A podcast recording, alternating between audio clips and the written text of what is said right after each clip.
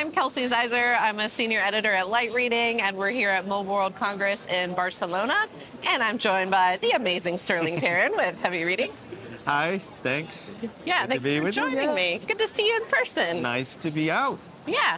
Uh, so, what are you seeing this week in terms of uh, 5G transport? I think you had an update about uh, Net Insight. I did, I did. Uh, so we had the transport event back in December, and one of the topics from that event, the light reading event, was um, timing synchronization has become a, a really big deal for 5G because the um, requirements are quite stringent, and because there's a requirement to get off of GPS satellite for um, for basically exchanging the, the sync information.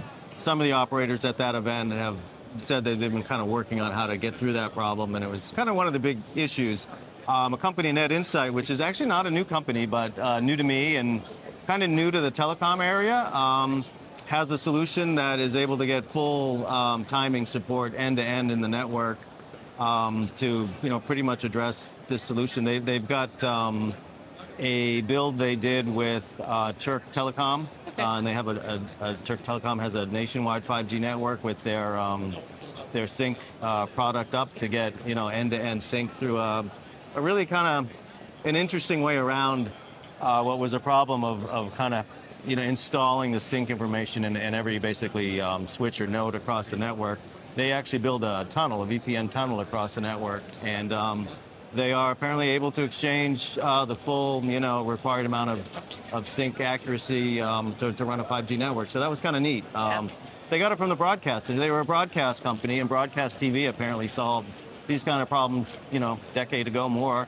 And now it's one of these things where, like, oh, if you look at telecom, they have this problem, and Yeah. and uh, so we'll see. There, there's other ways to, to do it. There's a couple different options out there from the standards group, but um, this full full support through the VPN seems like a really you know elegant um, kind of way to do it. Yeah, that's really interesting that they got that from um, the broadcast industry, and um, kind of nice though. Like, Yeah, can, I, that's- I copy your homework? That was that was it. I'm like, it's really it seems kind of simple. I mean, not to insult them, but I'm Right, like, it's yeah. really not right. Just a VPN, but yeah, Yeah. You know, and then you would think, okay, well, this is slideware, but one, they're not a new company, and Yeah. two, they've got a, a nationwide network up and running in, in an area where. Um, you know, it's interesting that in regions in Europe, you know, and obviously a very sad thing, but with the war going on and, and just a lot of disruptions in, in satellite and jamming and things going Yeah, on, it's and actually earthquakes, a, It's a big deal yeah. To be able to have another timing source um, to, to keep these services up and running. So, What are some of the benefits of the VPN tunnel that they're using?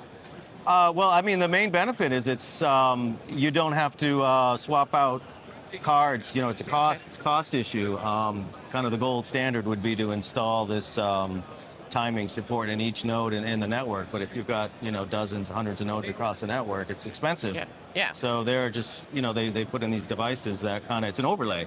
They build an overlay network. Yeah, it sounds a Uh, lot more efficient too. It sounds like to me. I mean, uh, I did do some more digging into it, but it's interesting. They've got they've got an operator uh, who's who's up and running and it works. So clearly, you know, it's it's not nutty. Yeah, I like it. uh, and then you had another update from Yeah, yeah. I think it was con- connectivity. Yeah. Say that yeah. five times fast. Right. No. Um, You're like I'd rather not. yeah. So that's interesting. Not s- you know you not specific to 5G, but but uh, they're at the event. Um, but as a new carrier in Europe, which a new fiber optic carrier in, in Europe for the first time, I think in in decades. So kind of a, a neat. It's a startup, um, a greenfield network. Uh, Mark Gilmer, who's kind of an old-time friend of Light Reading, uh, ex-Colt, and then he went on his own, and now he's CTO of this company. Uh, so they're just getting started, but uh, kind of a pan-European to start, and then um, also in other regions. Ultimately, uh, basically, uh, kind of getting dark fiber for the most part from lots of different operators to build out. Um, their unique thing is they've found unique routes into uh, all these major cities. And so they'll put together a, a, a, patchwork essentially with their uh, partners. Um, and then they build, um, it's not really an overlay network, but they build a network tying together multiple providers to get unique connectivity um, throughout, you know, say Europe initially. Um, so the benefit is a lot of, you know, for reliability and resiliency, a lot of uh, enterprises will have um, inability to, you know, just connect to, well, a carrier can't connect all an enterprise customers, uh, all their locations. So you know you have a big hub, say in Germany, but there's lots of other areas and a lot of carriers just can't hit them all. So this is kind of a, an operator that will pool together lots of different networks. They'll put together an alliance of partners Okay. and be able to um, sell uh, through the partner carriers to, to reach you know lots of endpoints for, for big. So the end customers big multinationals. Um, the connectivity trees customers are service providers. Uh, Okay. So it's a wholesale play into them. You'd think maybe wholesale was kind of done and gone in Yeah. Europe, but uh, apparently not. There's um, Still market there. missing places and routes that just aren't you know unique. So you need diversity and lots of different reasons to um, to um, kind of move to you know this type of new opportunity. It's kind of a, a niche, but could be sizable. They're building a they buy a lot of optical equipment to do it, Okay. so it's a big optical network build. So it's Yeah. interesting. Yeah. New, yeah. not much new, and not many new players in in this uh, optical Right, yeah, that's kind of world. surprising, Yeah. but um, yeah, uh, definitely an interesting approach, and um, using dark fiber sounds like a good good way to start. yeah, I mean, I think they're going to build some bits on their own, but there's just, uh, you know, there's fiber out there. It's just Yeah. not all kind of connected. So that's Right. kind of the, the connected tree kind of concept, I guess, in the, yeah, in the company. So kind of neat. I'll be watching them. yeah, sounds good. Yeah. Uh, anything else uh, at Mobile World Congress that you're looking forward to? I know you had some. Uh, you're looking forward to OFC too coming up. yeah, you know, the, the read on MWC for transport is that it's kind of like a digestion period. So uh, on the transport side, I'm not seeing a lot of big, you know, big news. There, there's a lot of stuff that's just been announced over the past few years. I think the operators need to kind of figure it out and, and use it. So uh, I think it's going to be a digestion year. OFC is a different story. It's um, last year we called it an, an incremental year at OFC. This year is like a uh, I don't know what the opposite of incremental. uh, the news deluge. Um, it's a big. Um, there's a new coherent generation coming out for the first time in a couple of years. Um, focused on getting to 1.2 terabits per um, per channel, basically the, the newest generation of, Yeah, of DSPs. uh, there were, There's a whole bunch of to yeah. be some updates from Ciena and I think So, Infinera. Yeah, so um, there's uh, Nokia's announced, Cisco had announced. uh, 6, yeah, yeah. um, so Ciena's interesting because they actually leapfrog even ahead another generation. So 1.2 is where we're seeing announcements from several vendors, and then Ciena's announced the next version, which is 1.6T. Like, oh, we so, got that. yeah, yeah.